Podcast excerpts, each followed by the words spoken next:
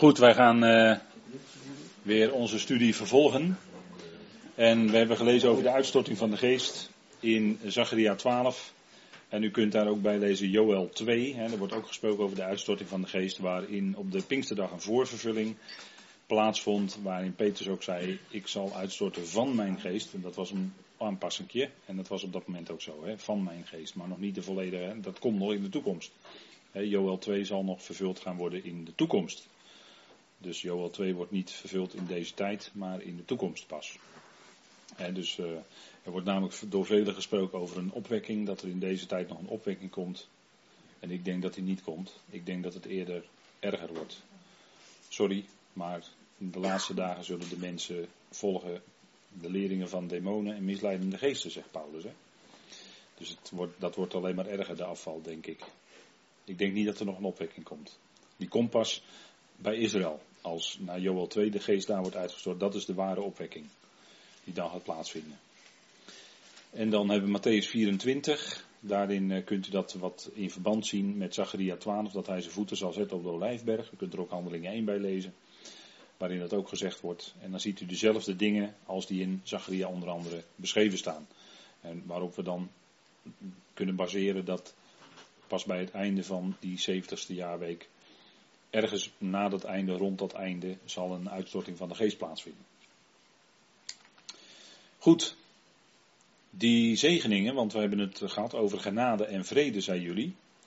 Uh, die worden, die, daar worden drie eigenlijk aangewezen als bron van ervan. En dat zijn in de allereerste plaats eh, JW. Hè? Ik ga het uitleggen waarom dat zo hier staat op deze dia. Dan de zeven geesten. Daar komen we ook nog op terug. En Jezus Christus, die daar genoemd wordt. En Paulus, die haalt ook uh, hem als getuige aan in 1 Timotheus 5, maar dan heeft hij het over dat hij betuigt voor God en voor Christus Jezus. Dan is dus die omkering, Christus Jezus en niet Jezus Christus, omdat het dan gaat om die verheerlijkte Heer en om onze uh, plek die wij boven hebben, te midden van de hemelingen. dus dat is een belangrijk verschil met 1 Timotheus 5, vers 21. Maar hier gaat het om Jezus Christus die de getrouwe getuige is, enzovoort. JW, dat is die hier, zijn naam wordt hier namelijk omschreven in openbaring. Zijn naam. Het is voor de Joden is het de onuitsprekelijke naam. Hè. Zij durven die naam niet uit te spreken. En de reden daarvoor is niet helemaal terecht, maar feit is dat zij die naam niet uitspreken. Ze spreken dan over de eeuwige, of over de naam, of over Adonai, of over, nou, misschien is er nog eentje, maar dat soort woorden gebruiken ze dan om te vermijden om de naam JW of Yahweh uit te spreken. JW, u ziet daar de letters ook, dat is de J, dat is de, met de getalswaarde 10. Dan de He heeft de getalswaarde 5. De Waf heeft de getalswaarde 6. En nog een keer een He is ook een 5. En bij elkaar opgeteld is dat de getalswaarde 26. En dat is niet onbelangrijk, want dat 26 komt wel eens terug. 26 is uh, opgeteld 13 plus 13. En ik heb er wel eens eerder op gewezen dat zowel het woord liefde als het woord één of eenheid in het Hebreeuws allebei de getalswaarde van 13 heeft. Dus liefde en één bij elkaar samen is de naam, is de getalswaarde van de naam JW. Dat is denk ik niet, uh, niet zomaar. Hè? En dit is eigenlijk ook een, een uh, samenvoeging van verschillende uh, woorden, van verschillende, ja wij zeggen dan werkwoorden. als je JW leest is het letterlijk wordt, in de zin van het is in wording, het is bezig, het gaat komen. En zijnde, dus er zijn, en was. En dat wordt hier in openbaring dan omschreven met hem die is, die was en die komt. Maar dat is niet de volgorde zoals die letterlijk volgens, de, volgens dit tetragrammaton, hè, zeggen ze altijd, die vierletterige naam is. Dus uh, dat is namelijk JHWH. En dan is het wordt zijnde was. Dus dan is het eigenlijk, als je dat zou omschrijven, hij die komt, hij die is en hij die was. En waarom wordt hij nu in Tenach altijd aangeduid als JW? Omdat hij daarin, in, ook in die lange tijd die daar uh, overheen gaat, hè, waar, waar Tenach over gaat, in die lange tijd is hij nog de komende. Daarom staat het komen voorop in de naam. Dan is hij nog de komende. Dan is hij nog niet gekomen. Dan liggen er allerlei beloftes over hem die komen zou. Hè, wat al in de oerbelofte aan Adam en Eva gegeven was. Het zaad van de vrouw zou de slang van, eh, zou het zaad, uh, zou het, de kop van de slang uh, vermorzelen. Hè? En die belofte die werd uiteindelijk bewaarheid in de komst op aarde in vernedering van de Heer Jezus Christus. Maar tot dat moment was hij steeds de komende. En eigenlijk, ja, hij is korte tijd hier op aarde geweest, hij is weer weggegaan. Dus hij is vanaf dat moment eigenlijk nog, geldt hij opnieuw weer als de komende. Hè? En hier in openbaring is dus die volgorde verwisseld. Want hij wordt hier genoemd, hij die is, hij die was en hij die komt. Dat is belangrijk, hè? daar moet je dan opletten op zo'n verschil. Want hier in openbaring is hij er. Hij, hij is aanwezig. Hij gaat, hij gaat gericht uitoefenen. Hij is als profeet aanwezig. Hij is hier bij Johannes. Is hij de aanwezige als profeet? Johannes ontmoet hem en ja, dat is dan het volgende gedeelte. Maar hij heeft een enorme overmacht op Johannes. En dan zien we hem later dus in hoofdstuk 4 vers 8. Hier in hoofdstuk 1 vers 4 en 8 wordt hij beschreven als hij die is, die was en die komt. Dus er wordt zijn aanwezigheid hier op de voorgrond gezet. In hoofdstuk 4 vers 8 is het hij die was, die is en die komt. Dus dan heb je weer een andere volgorde. hij die was, die is er. Dat is duidelijk het troongedeelte vanaf hoofdstuk 4. En dan hoofdstuk 11 vers 17 en 16 vers 5. Dan is hij gekomen. Hoofdstuk 11 vers 15 staat dat beschreven. Dan is hij gekomen. En daarna wordt hij dus aangeduid als degene die is en die was. En wordt het komen weggelaten, omdat hij dan is gekomen. Dan is hij niet meer de komende. Dus u ziet hoe nauwkeurig de Heilige Schrift dit optekent. Hè?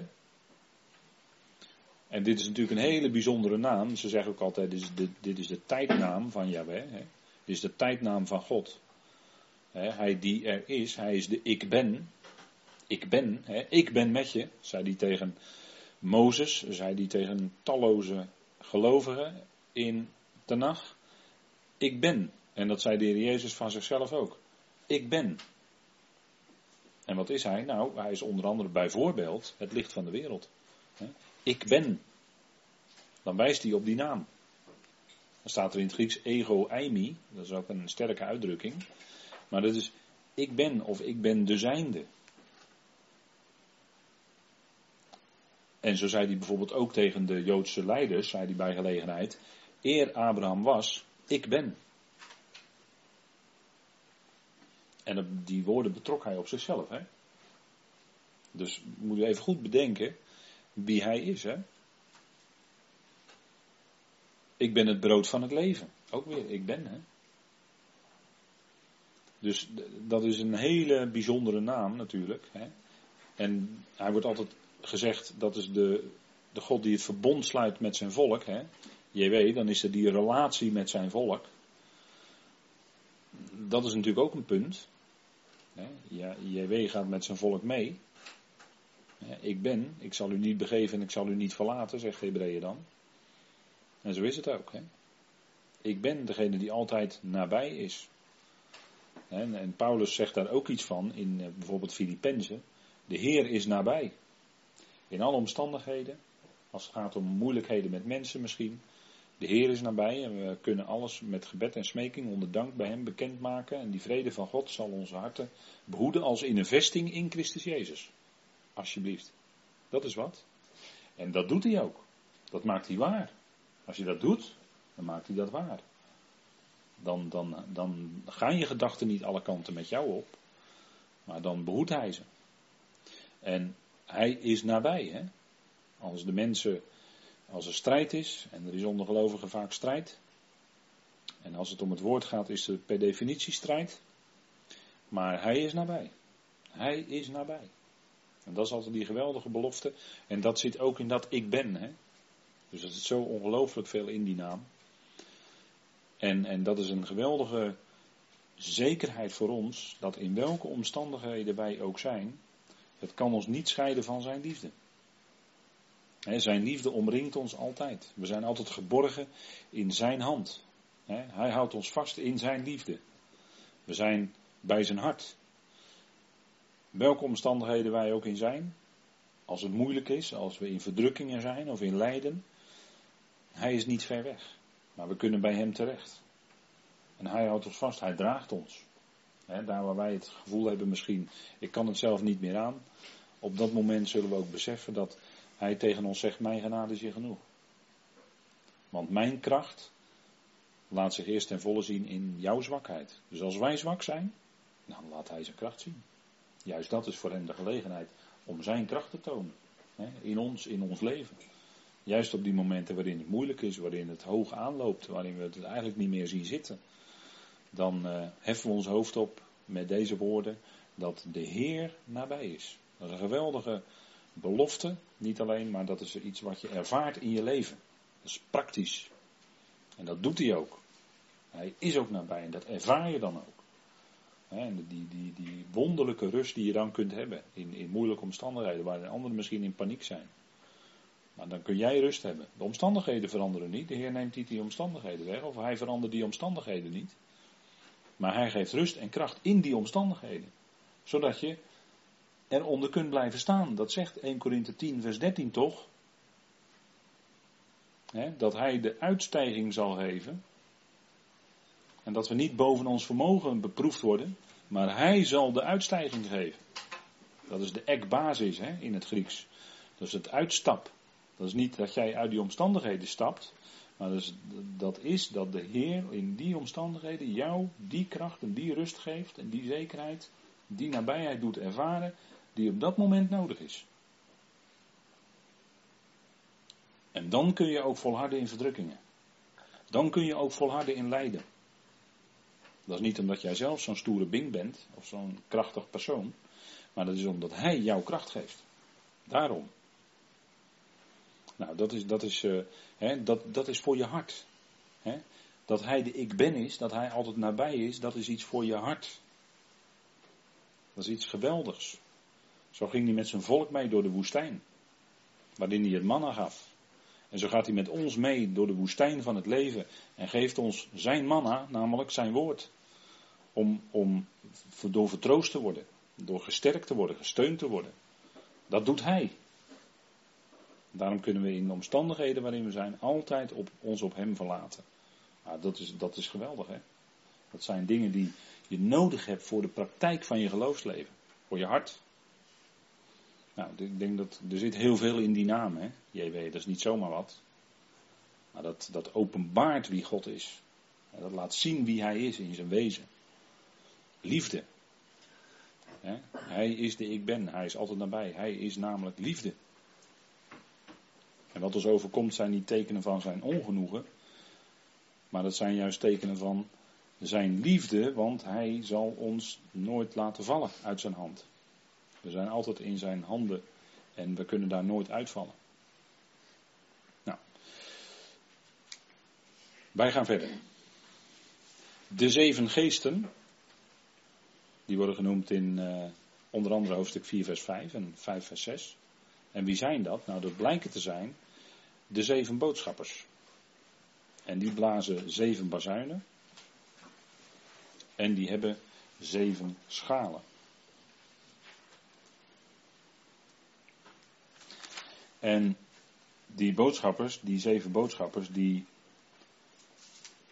hebben een belangrijke functie in dat boek Openbaring. Hè? Want als we praten over die zeven bazuinen, nou als die geblazen worden, dan gebeurt er nogal wat hoor.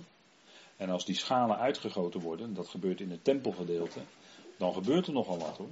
Bij die schalen worden de gerichten echt ernstig. En dat is echt hevig wat er dan gaat plaatsvinden. Nou, dat zijn die zeven boodschappers. Hè.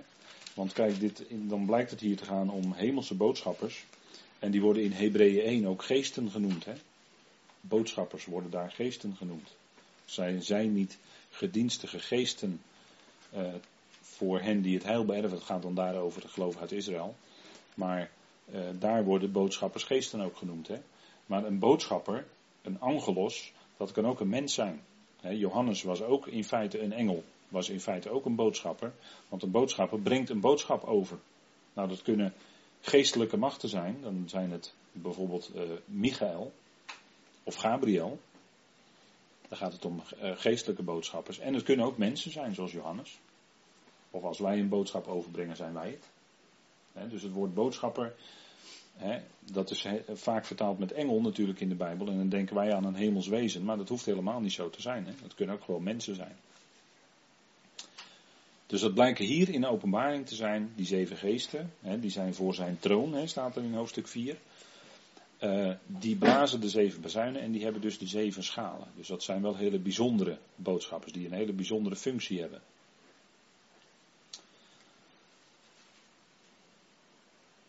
En we zullen nog wel zien, we gaan nog wel uh, in op uh, wat, wat, iets, wat iets betekent, hè? de typologie, dus de betekenis van zaken.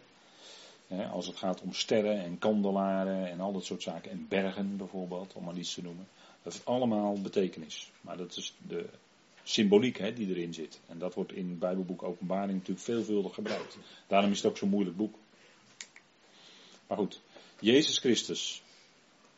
Dat is de derde. Hè, we noemden de drie. JW, de zeven geesten en Jezus Christus. Nou, Jezus Christus is, en dat is denk ik bij u genoegzaam bekend, de naam van zijn vernedering. De naam zoals hij op aarde rondwandelde. En uh, je hoort nog alles dat de naam Jezus op zichzelf soms veelvuldig wordt gebruikt. En dan soms zo veelvuldig, of zo vaak, dat ik dan wel eens denk van nou, in hoeverre kun je daar nog spreken van een, ja, is het dan niet op een bepaalde manier die naam gebruiken. Maar goed, Jezus Christus, wij spreken als we het hebben over onze hemelse bediening en onze heerlijkheid die wij ontvangen over Christus Jezus. Hè? Paulus gebruikt heel vaak Christus Jezus. Um, dat is een omkering en zo zouden we eigenlijk ook spreken. Hè? Als het gaat om onze bediening, onze heerlijkheid, dan gaat het om Christus Jezus, die ons hoofd is. En als het gaat om Jezus Christus, is dat de naam van zijn vernedering, Jezus, hè, Yeshua, die is mens geworden, op aarde gekomen en hij is gezalfd met de geest. En dat betekent Christus. Hè? Christus betekent gezalfde. Hij is de gezalfde. En daar hebben we vanavond al even over gehad. Namelijk hij is priester, koning en profeet. En die werden bij gelegenheid gezalfd. Met olie, een beeld van de geest ook weer. Hè? Met de heilige zalfolie. Met allemaal ingrediënten. Maar goed, gaan we niet, uh, dat laat ik liggen hoor. Maar ik geef het even aan. De naam van zijn vernedering, zoals hij op aarde was. Jezus Christus, en die, titel wordt, die naam en die titel worden ook weer gebruikt, in die volgorde, als hij dus weer op aarde gaat komen en zijn koningschap gaat vestigen.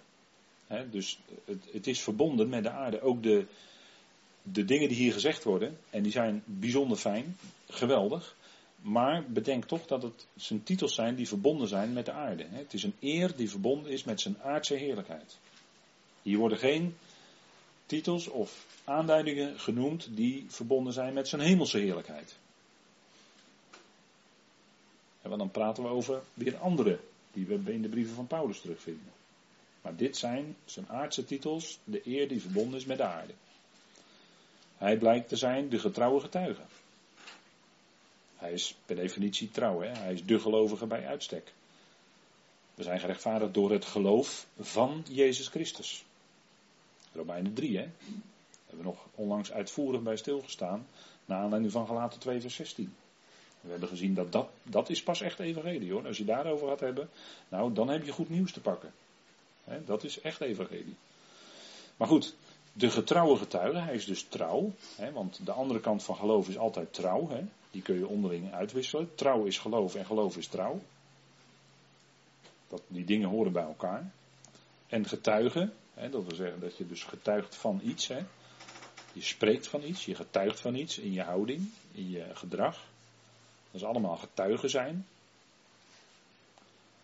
En hij is de eerstgeborene, en dat is een geweldige titel hoor. Hij is de eerstgeborene uit de doden. Hier wordt niet gezegd dat hij de eerstgeborene is van de hele schepping. Maar hij is de eerstgeborene uit de doden. En dat is een geweldige titel, want het duidt op het feit dat hij de eerste is die zonder weer te sterven is opgewekt uit de doden. Kijk, hij wekte op het dochtertje van Jairus.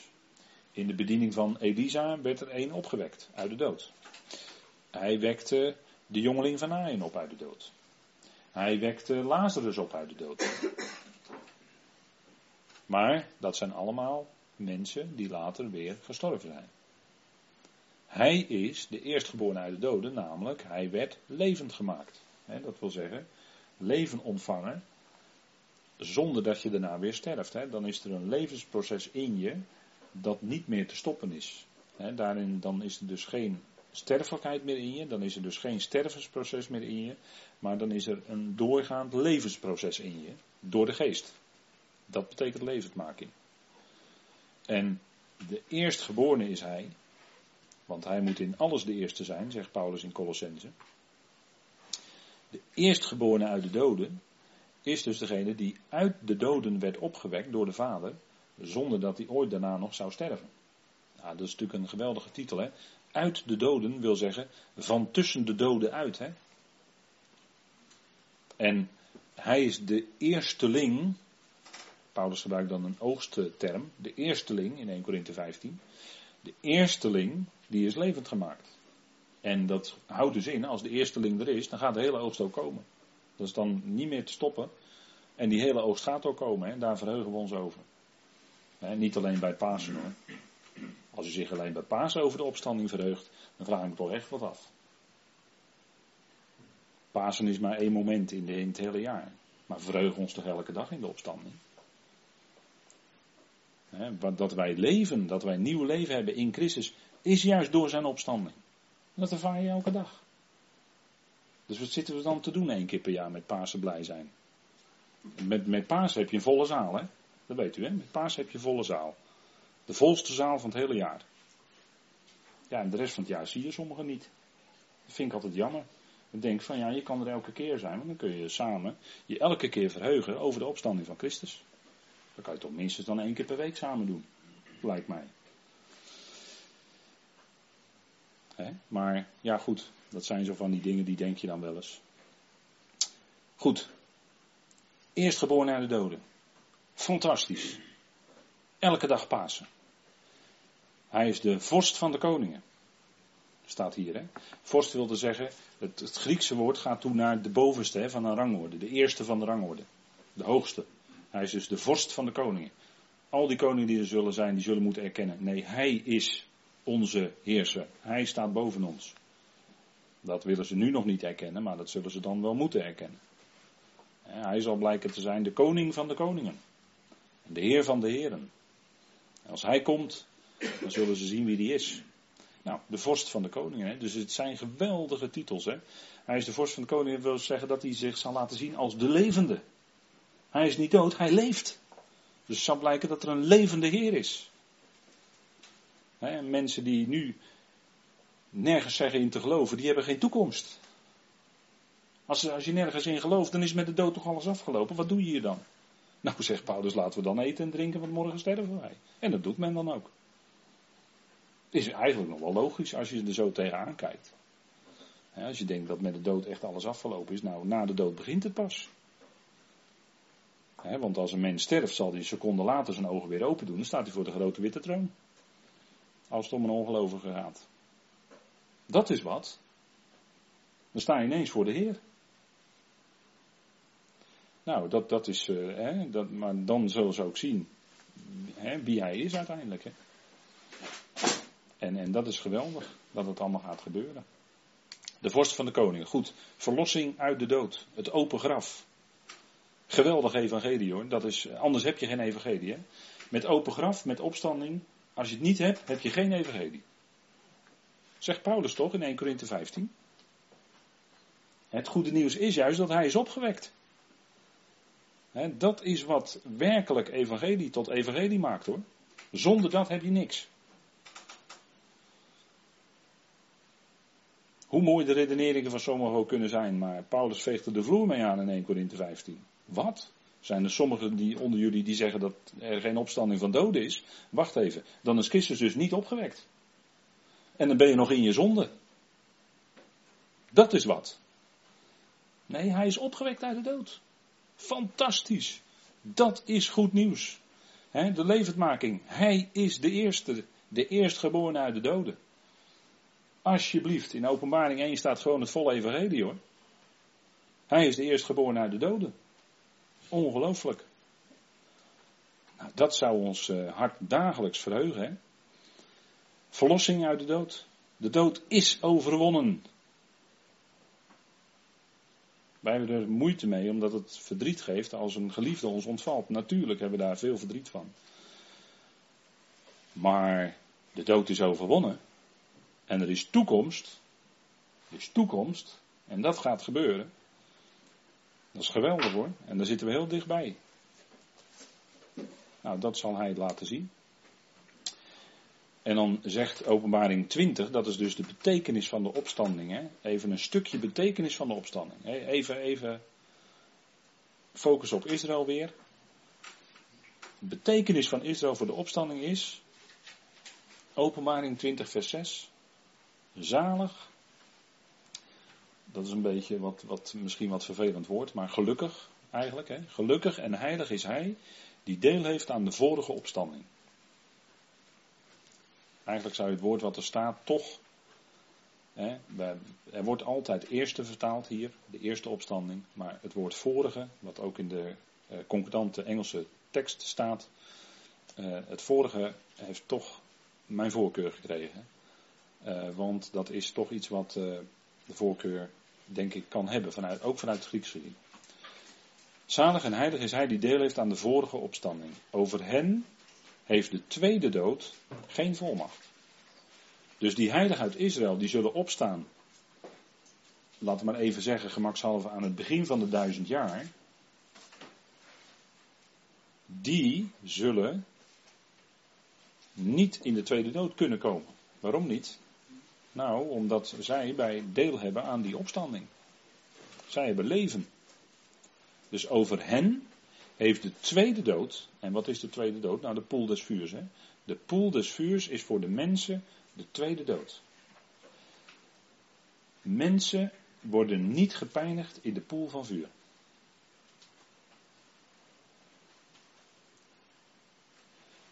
Als mensen in aanraking komen met de poel van vuur, waar ze na de grote witte troon ingeworpen worden, zo zegt de openbaring 20 dat, dan heeft dat voor hen de uitwerking dat zij voor de tweede keer doodgaan. En er wordt niet gesproken daar over pijniging of over lijden of wat dan ook. Het zal zo snel gaan dat ze vrijwel onmiddellijk doodgaan. En dat dus voor de tweede keer. Vandaar de tweede dood. En in die tweede dood is net zo min kennis en bewustzijn als in de eerste dood. Zoals er nu, zegt de prediker, in het graf geen kennis, geen bewustzijn, geen eh, niets is. De mensen weten van niets die dood zijn, die weten helemaal van niets. Die zijn zich van niets bewust tot het moment van de opstanding. Dan zijn ze er namelijk weer. En zo zal het ook zijn in de tweede dood, want de schrift geeft geen enkele veronderstelling, nogmaals, de schrift geeft geen enkele veronderstelling te denken dat er in de tweede dood wel bewustzijn zal zijn. Want het is de tweede dood, de tweede thanatos. Ze gaan voor de tweede keer dood. En in die poel van vuur zijn ze dood, necron. Over hen heeft de tweede dood geen volmacht. Maar wat zullen zij dan zijn? Zij zullen priesters van God en van Christus zijn. En ze zullen met hem als koningen regeren. Duizend jaar. Dus dit gaat over Israël, hè? want Israël is een koninklijk priesterschap. Kan niet anders, kunnen we niks anders van maken hoor. Exodus 19, 1 Petrus 2. En hier staat het, priesters en koningen is voorbehouden aan Israël. Is niet voor de gemeente die het lichaam van Christus is. Maar ze zullen priesters van God en Christus zijn in die duizend jaar. Daar zal ook offerdienst zijn, naar Ezekiel 40 tot 48. En ze zullen als koningen regeren. En in de nieuwe schepping, op de nieuwe aarde, zullen zij niet langer priesters zijn, maar alleen met Christus regeren. Dus dan is dat priesterschap niet meer aanwezig bij Israël, omdat God zelf dan te midden van de mensen woont. Daar is dat toch. Om die reden is dat zo. En dan zullen zij als koningen verder regeren met Christus op die nieuwe aarde. Dus dit is een uitwerking van de opstanding. Christus is de eerstgeborene uit de doden. Dit is een uitwerking van de opstanding voor de heiligen van Israël. Je ziet dat dat een enorme uitwerking dus heeft hè, voor dat volk. Heel bijzonder. En dat is wat hun bediening zal zijn in de duizend jaar. En dan zien we dus dat Israël dan als volk volledig op zijn plek staat. Israël is niet afgeschreven, maar Israël is wat deze bediening betreft tijdelijk opzij gezet door God. Tijdelijk. En ze blijven het uitverkoren volk. En deze bediening zullen zij krijgen in de duizend jaar. Niet nu nog, nu is het nog even niet, maar straks wel in de duizend jaar. En onze bediening als leden van het lichaam van Christus is boven te midden van de hemelingen. Dus ieder dan op zijn eigen plaats. Wij boven, zij hier op aarde. Nou, die lijntjes moet je dus gewoon uit elkaar houden. Dat zijn de lijntjes die de schrift uit elkaar houdt. En, en die, die zouden wij navolgen. Hè? Dus dit is de betekenis van de opstanding voor de heilige van Israël. Zie je dat er een geweldige betekenis is van de opstanding van Christus. Dat is ook ons jaarthema. Hè? Geweldig jaarthema vind ik. Waar zoveel troost in zit. Zoveel troost. Evenals in, Christ, eh, in Adam, sorry, evenals in Adam allen sterven, zo zullen in Christus allen levend gemaakt worden. Nou, dat is een jaarthema, dan heb je troost hoor. Dan heb je troost. Dan heb je echt troost. Ik vind daar zo ontzettend veel in zitten. en, en, en als je even let op die woorden, sterven, dat is dat stervensproces. In Adam sterven, dat is het proces. Zo zullen ook in Christus allen levend gemaakt worden, dat is een levensproces. Dat is, punt, dat, is, dat is heel bijzonder hoor, wat daar staat. Als je daar even in verdiept, in die begrippen, dan is dat iets fantastisch. En daar zullen we allemaal deel aan hebben, hè, aan het levensproces. Uiteindelijk allen, hè, maar na Christus zullen wij de tweede, tweede zijn, hè, de volgende zijn, is het lichaam van Christus. Na Christus zelf is het lichaam van Christus, wat deel heeft aan die levendmaking. Dat is onvoorstelbaar dat wij zo'n voorrecht hebben. Dat is ook genade. Ja, dat is heel bijzonder, hè? Zo'n, uh, en dus goed om bij stil te staan, hè, dat jaarthema. Het geeft zoveel troost. En dit is dus, maar dat hij dus de eerstgeboren is uit de doden. Uh, dat is de betekenis van de opstanding. Hè. Hij is de eerste die voortgebracht is uit de doden, hè, als je het heel letterlijk zou vertalen. Dan is dat voor Israël iets geweldigs. En dat hij zal namelijk de levende blijken te zijn als hij zijn volk komt verlossen. Ook natuurlijk uiteindelijk ook allemaal vrucht van de opstanding. Dus we zien eigenlijk dat de heerlijkheid van de opstanding, ja, die straalt in de schriften aan alle kanten. Nou, dat is waar we ons in verheugen. En wij verheugen ons in de bazuin Gods, hè, die we, nou, we stellig geloven. Dat moment is heel dichtbij, hè? 1 Thessalonicense 4. Ook zo'n gedeelte waar je geweldige troost aan hebt. Wat je altijd weer kunt lezen. En het bemoedigt je altijd als je het leest. Dat is altijd het fijne van die woorden van God. Die geven werkelijke troost. En uh, ja, goed, dit is waar we naar uitzien met elkaar. Goed, zullen wij de Heer danken. Vader, wij danken u dat we ook vanavond hier een moment stil konden staan bij dit bijzondere Bijbelboek. Dank u wel dat we zo wat dingen konden overwegen met elkaar. We danken u dat we mochten stilstaan bij wie u bent, Heer. Dat u ik ben, bent. Dat u altijd nabij bent. Dat u ons troost en bemoedigt. Heer, en dat die troostvolle woorden we tot ons kunnen nemen, ook als we s'nachts misschien wakker liggen. Dan zijn het die woorden die ons weer vullen en vreugde geven. En ons weer in rust doen inslapen.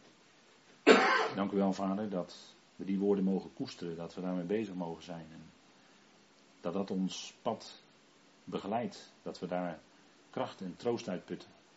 Dank u wel, Vader, dat u het bent die ons hart vertroost en bemoedigt. En die ons zo rijk zegent. Vader, met al die geestelijke zegeningen in Christus, te midden van de hemeling. Vader, dat is zo bijzonder wat u ons geeft. Het is zoveel, zo rijk. Vader, dank u wel dat we ons daar met elkaar over mogen verheugen. Dagelijks dat mogen doen over de dingen die u geeft. Vader, ook al zijn de dagen met verdriet, met pijn, met moeite. Vader, we gaan er doorheen, maar dat doen we niet alleen.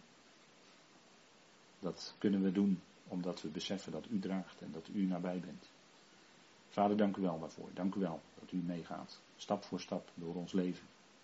Dat we uitzicht hebben op zo'n ongelooflijk grote heerlijkheid, Vader.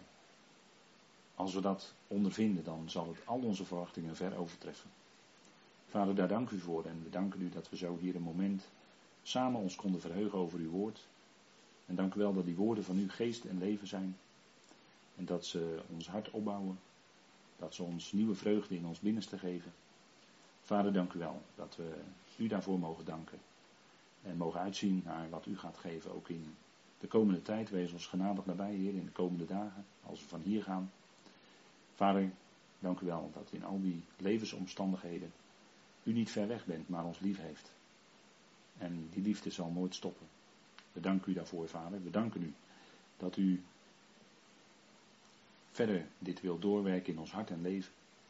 En Vader, dank u wel dat u ons zo rijk maakt. Vader, wij loven prijs en we danken u daarvoor in de machtige naam van uw geliefde Zoon, onze Heer Christus Jezus. Amen.